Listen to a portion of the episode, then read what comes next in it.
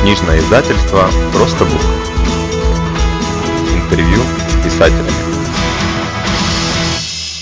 Здравствуйте, друзья! Меня зовут Андрей Жильветра. И сегодня мы поднимаем вопрос, который встает, если не в каждом доме, то в подавляющем большинстве семей. Даже в гомосексуальных семьях встает этот вопрос. Свадьба. Вот тема сегодняшнего интервью, которое мы будем брать у автора Анны Гаевской, живущей в городе Ижевск, и которая выпустила в нашем издательстве «Просто Бук» свою книгу под названием «Свадьба. Практические советы». Анна, здравствуйте.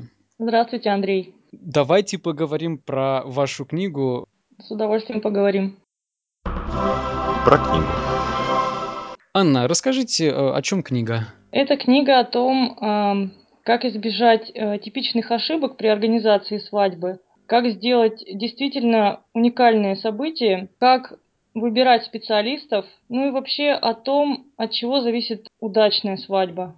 Анна, почему вы написали эту книгу? Я очень много лет э, работала в сфере создания свадеб и в качестве ведущего, и в качестве сценариста. Мы работали и в агентстве, угу. мы самостоятельно старались что-то делать. К нам обращались молодожены.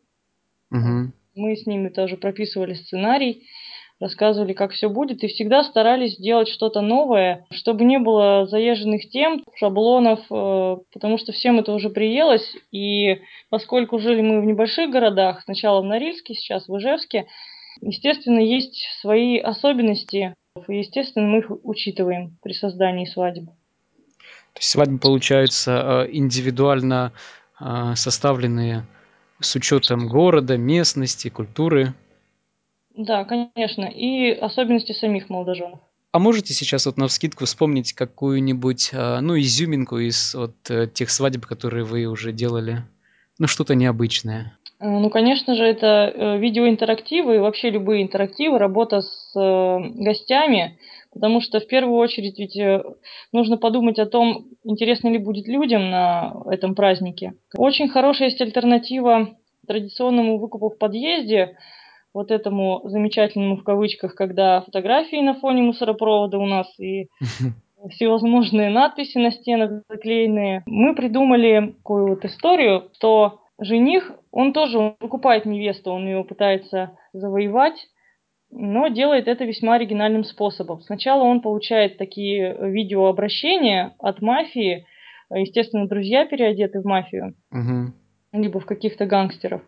И они ему говорят, э, ну, либо с французским акцентом, либо там с каким-нибудь еще, что мы украли твою невесту, ты должен выполнить наши требования, чтобы получить ее обратно.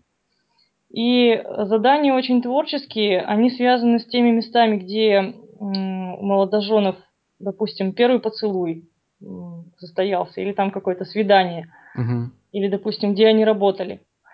И каждый раз гости в этом участвуют, тоже. Друзья помогают жениху, и тем самым они приглашены внутрь праздника, они причастны к тому, что происходит. А я вот не очень понял, вот эти видео э, от мафии, сообщения, они в какой момент приходят жениху? В то время чаще всего и удобнее всего, когда э, невеста готовится, когда ее красит, э, ага. э, самое время. Там просто 2-3 часа уходит на то, чтобы образ создать в среднем.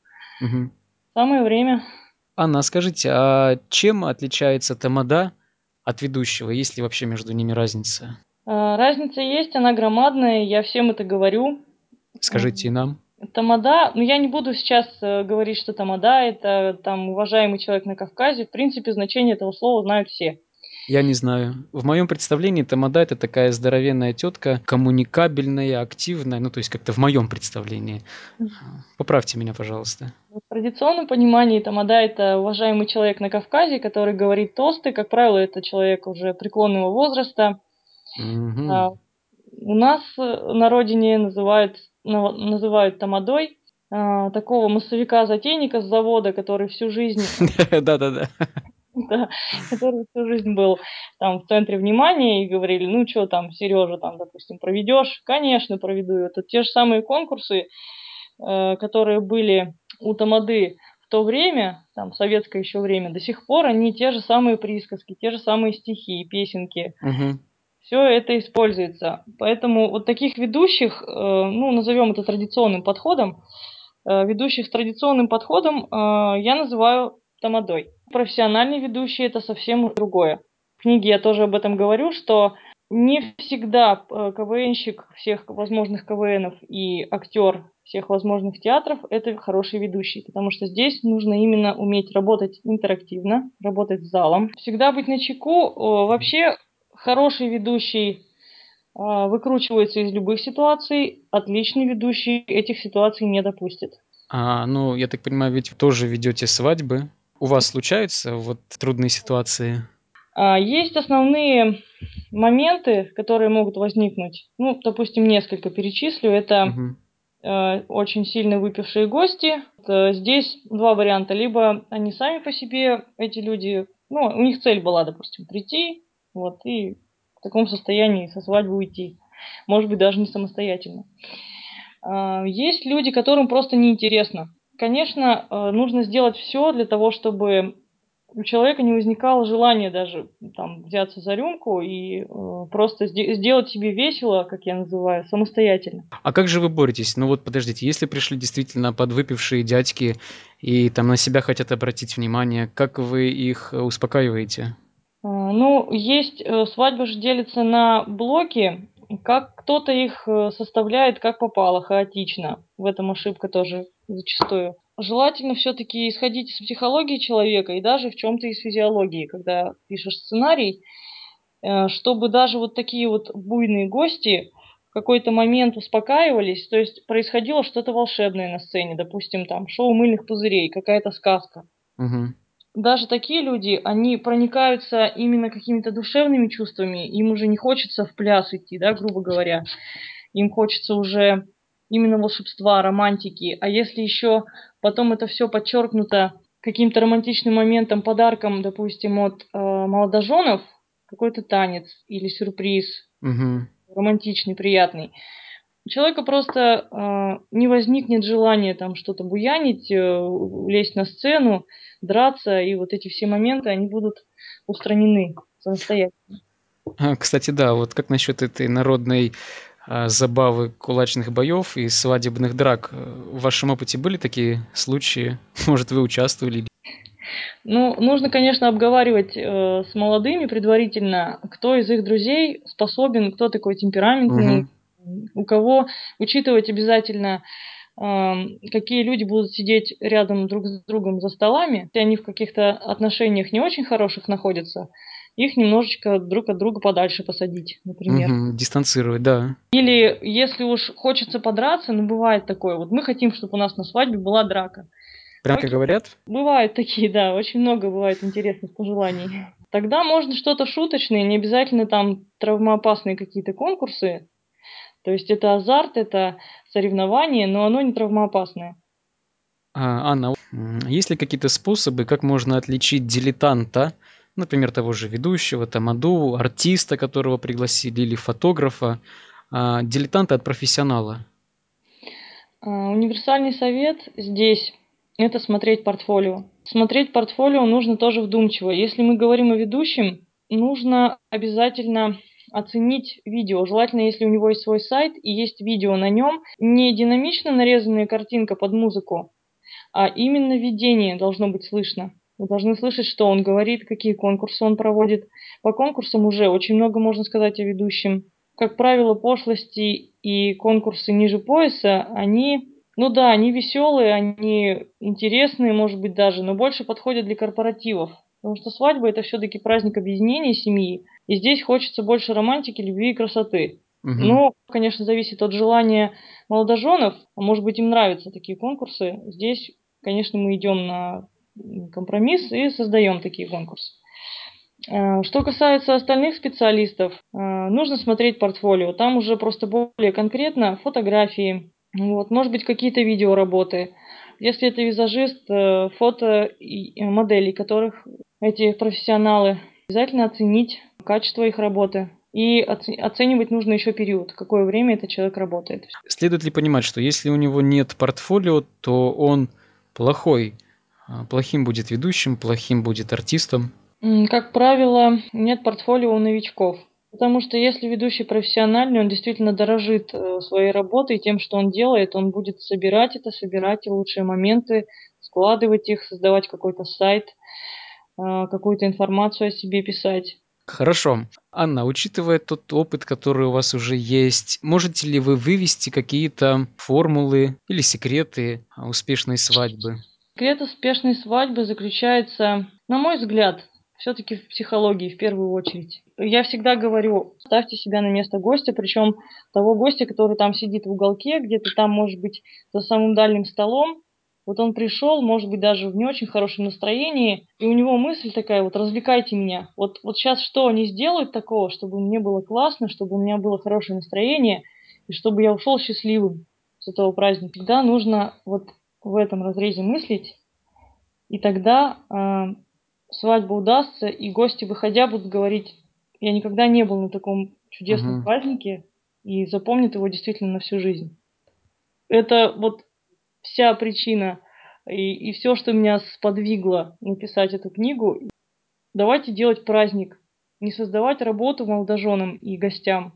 Пусть они Мгм. отдыхают. Они, э, вот, например, жених и невеста, они выполняют роль королевской четы, по крайней мере, на Западе точно. Неважно, как это проходит, скромно или там как-то с помпой, но они действительно главные на этом празднике. Они не бегают по залу, там невеста на шпильках, на каблуках, не пляшет, не скачет и не развлекает гостей. Она королева. И точно так же гости, они пришли отдыхать. Особенно первый час, э, когда они находятся в оценках, это действительно так, они э, первый час гости всегда оценивают, сравнивают со свадьбами, на которых они были раньше.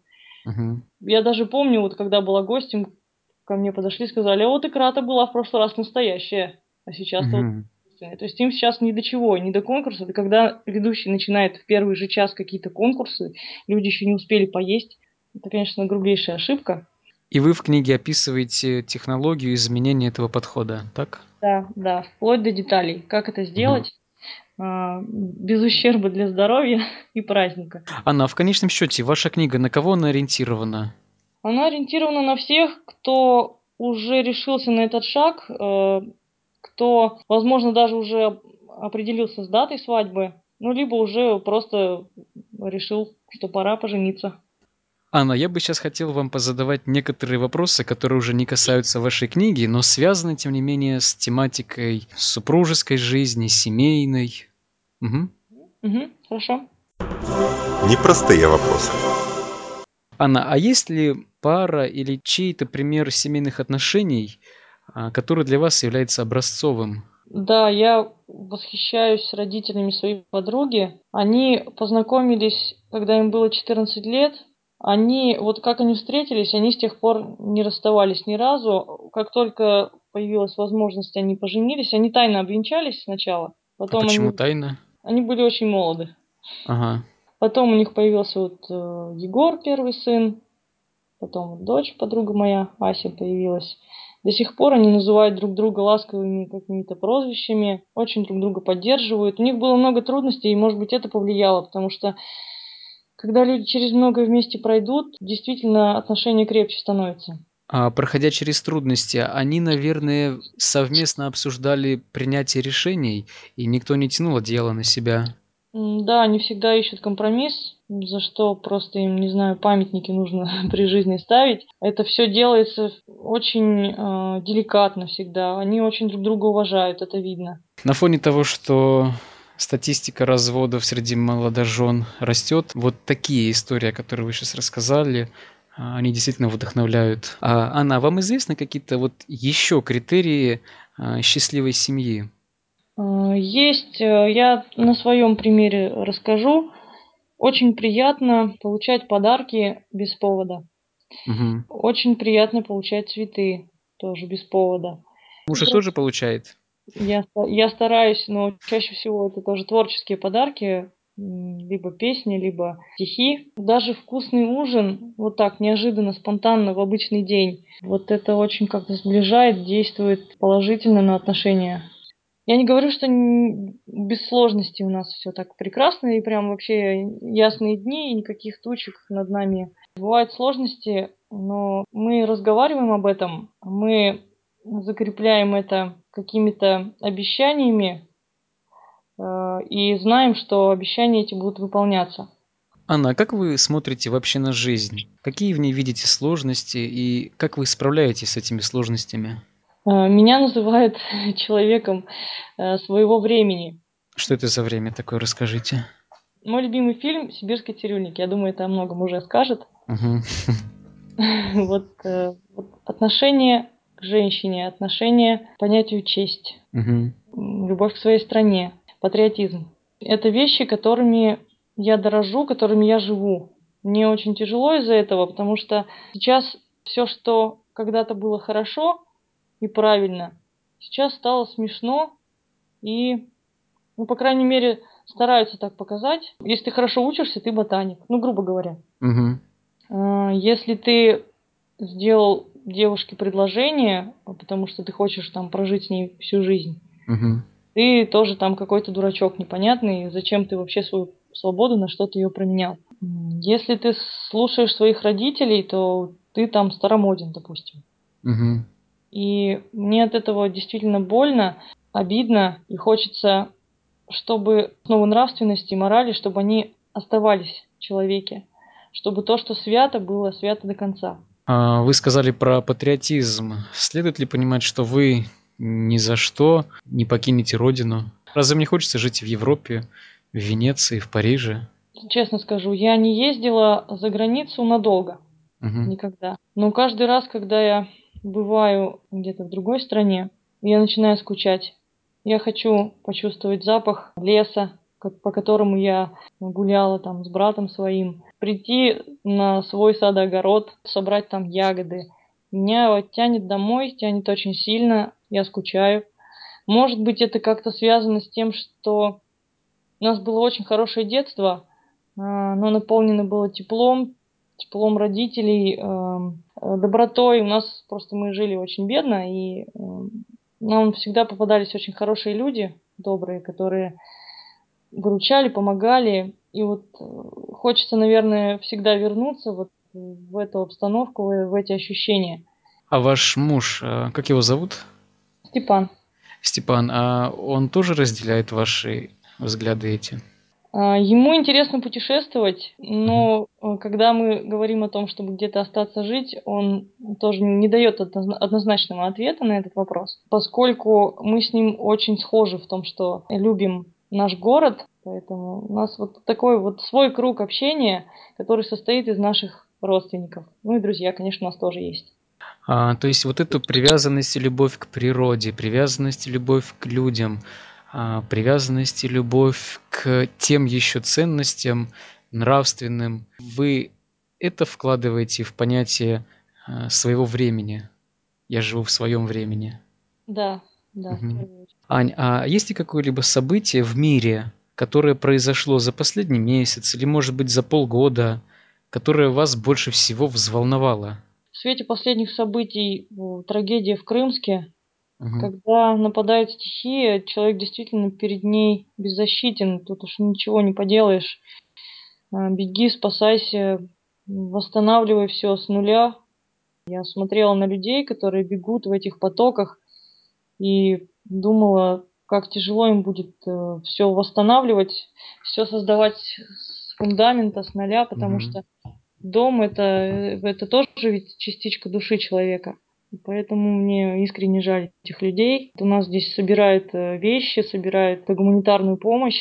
А вы тоже к этому подключились? Что-то из своих вещей, быть может, даете? Обязательно, как э, не отдать то, что, допустим, тебе не так остро необходимо сейчас, ты купишь себе еще новых вещей каких-то там. Почему не, не, отдать людям, не помочь им? Мгм. А, а есть ли что-то, что вы любите делать, ну вот больше всего на свете? Пение. Я очень люблю петь. Я закончила музыкальную школу. И все свои эмоции, чувства, любые, если я очень сильно расстроена или наоборот я очень счастлива, я обязательно пою. Это помогает строить и жить, как поется в песне. Как на пение реагирует Степан? Вот э, он как-то равнодушен, что печально. Он э, не подпевает мне, никак не комментирует. Я никогда не слышала, что там я хорошо пою. Или... ну, Может быть, это само собой разумеющееся. Ну, вот он сам не очень любит петь, и поэтому не разделяет мою страсть к пению. А, но вам бы хотелось, чтобы он поддерживал вас в этом. Мне бы хотелось, чтобы он пел со мной, более того. Ань, скажите, а есть ли какой-то сайт, на котором вы, э, на который вы заходите чаще всего? М, Чаще всего это социальные сети. Я люблю общаться. Это людьми. Facebook или ВКонтакте, или Одноклассники? ВКонтакте. И э, захожу часто на свой блог, который я веду. Он не на свадебную тематику, он вообще, в принципе, просто про меня, разные эмоции. Стихи тоже там есть. Какой адрес у блога? annok.ru. annok.ru Туда пока все складирую, чтобы не в стол, а в блог. Хорошо сказали. Пять вопросов Марселя Пруста. Какая ваша самая характерная черта? Ответственность. Это воспитывали во мне, не знаю, там, с пяти лет, когда уже человек немножко что-то начинает понимать. А есть ли способность, которой вам хотелось бы обладать? Ам, Я хотела бы стать более дипломатичным человеком. А вы не дипломатичный человек? То есть вы наглая, беспринципная, циничная? Нет, я наоборот нерешительная. Мне бы хотелось научиться а, добиваться того, чего я хочу, но делать это очень деликатно, мудро, правильно и желательно быстро. Знаете, и вспомнил, есть такая поговорка, что самые вежливые остаются самыми голодными. А, Быть может, не всегда вот деликатность, дипломатичность и вежливость способствуют тому, чтобы добиваться успеха. Я пробовала, знаете, я пробовала немножко наглеть. Это помогает. Марсель Пруст продолжает. Мгм. Что бы вы спросили у Бога, если бы встретились с Ним? Я бы спросила, все ли хорошо сейчас у тех моих близких, которых уже нет. Ну, будем надеяться, что у тех, кто там а, наверху и не с нами, что у них действительно там хорошо. Ань, есть ли у вас какое-то любимое изречение, афоризм? Наверное, слово серебро, молчание золото. Я очень часто вижу людей, которые говорят много, делают мало. Мгм. Поэтому я считаю, что иногда неплохо было бы и промолчать. Ну и подходя к завершению нашей сегодняшней с вами беседы, быть может, у вас есть какое-то пожелание тем, кто нас будет слушать? Я желаю всем, кто собирается, кто решился на такой шаг, как создание семьи, чтобы каждый их день был наполнен счастьем, любовью, добрым отношением друг к другу. И, в принципе, конечно, тем, кто уже вместе и, может быть, столкнулся с какими-то трудностями уже, чтобы они преодолевали все это вместе, э, всегда поддерживали друг друга и не ссорились. Потому что, когда двое ссорятся, третий радуется. Спасибо вам, Анна. Я напомню, что с нами сегодня была Анна Гаевская, молодая, добрая, умная, красивая писатель из города Ижевска, выпустившая у нас свою книгу «Свадьба. Практически из...» Анна, спасибо вам большое за интервью. Хочется вот сейчас вдогонку э, сказать, обратиться к Степану. Степан, ну подпевайте хоть иногда Анне и поддерживайте ее в этом. Передайте ему привет от нас. Хорошо, спасибо. Спасибо, Аня, и всего доброго.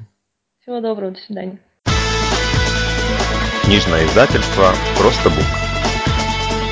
Издай свою книгу.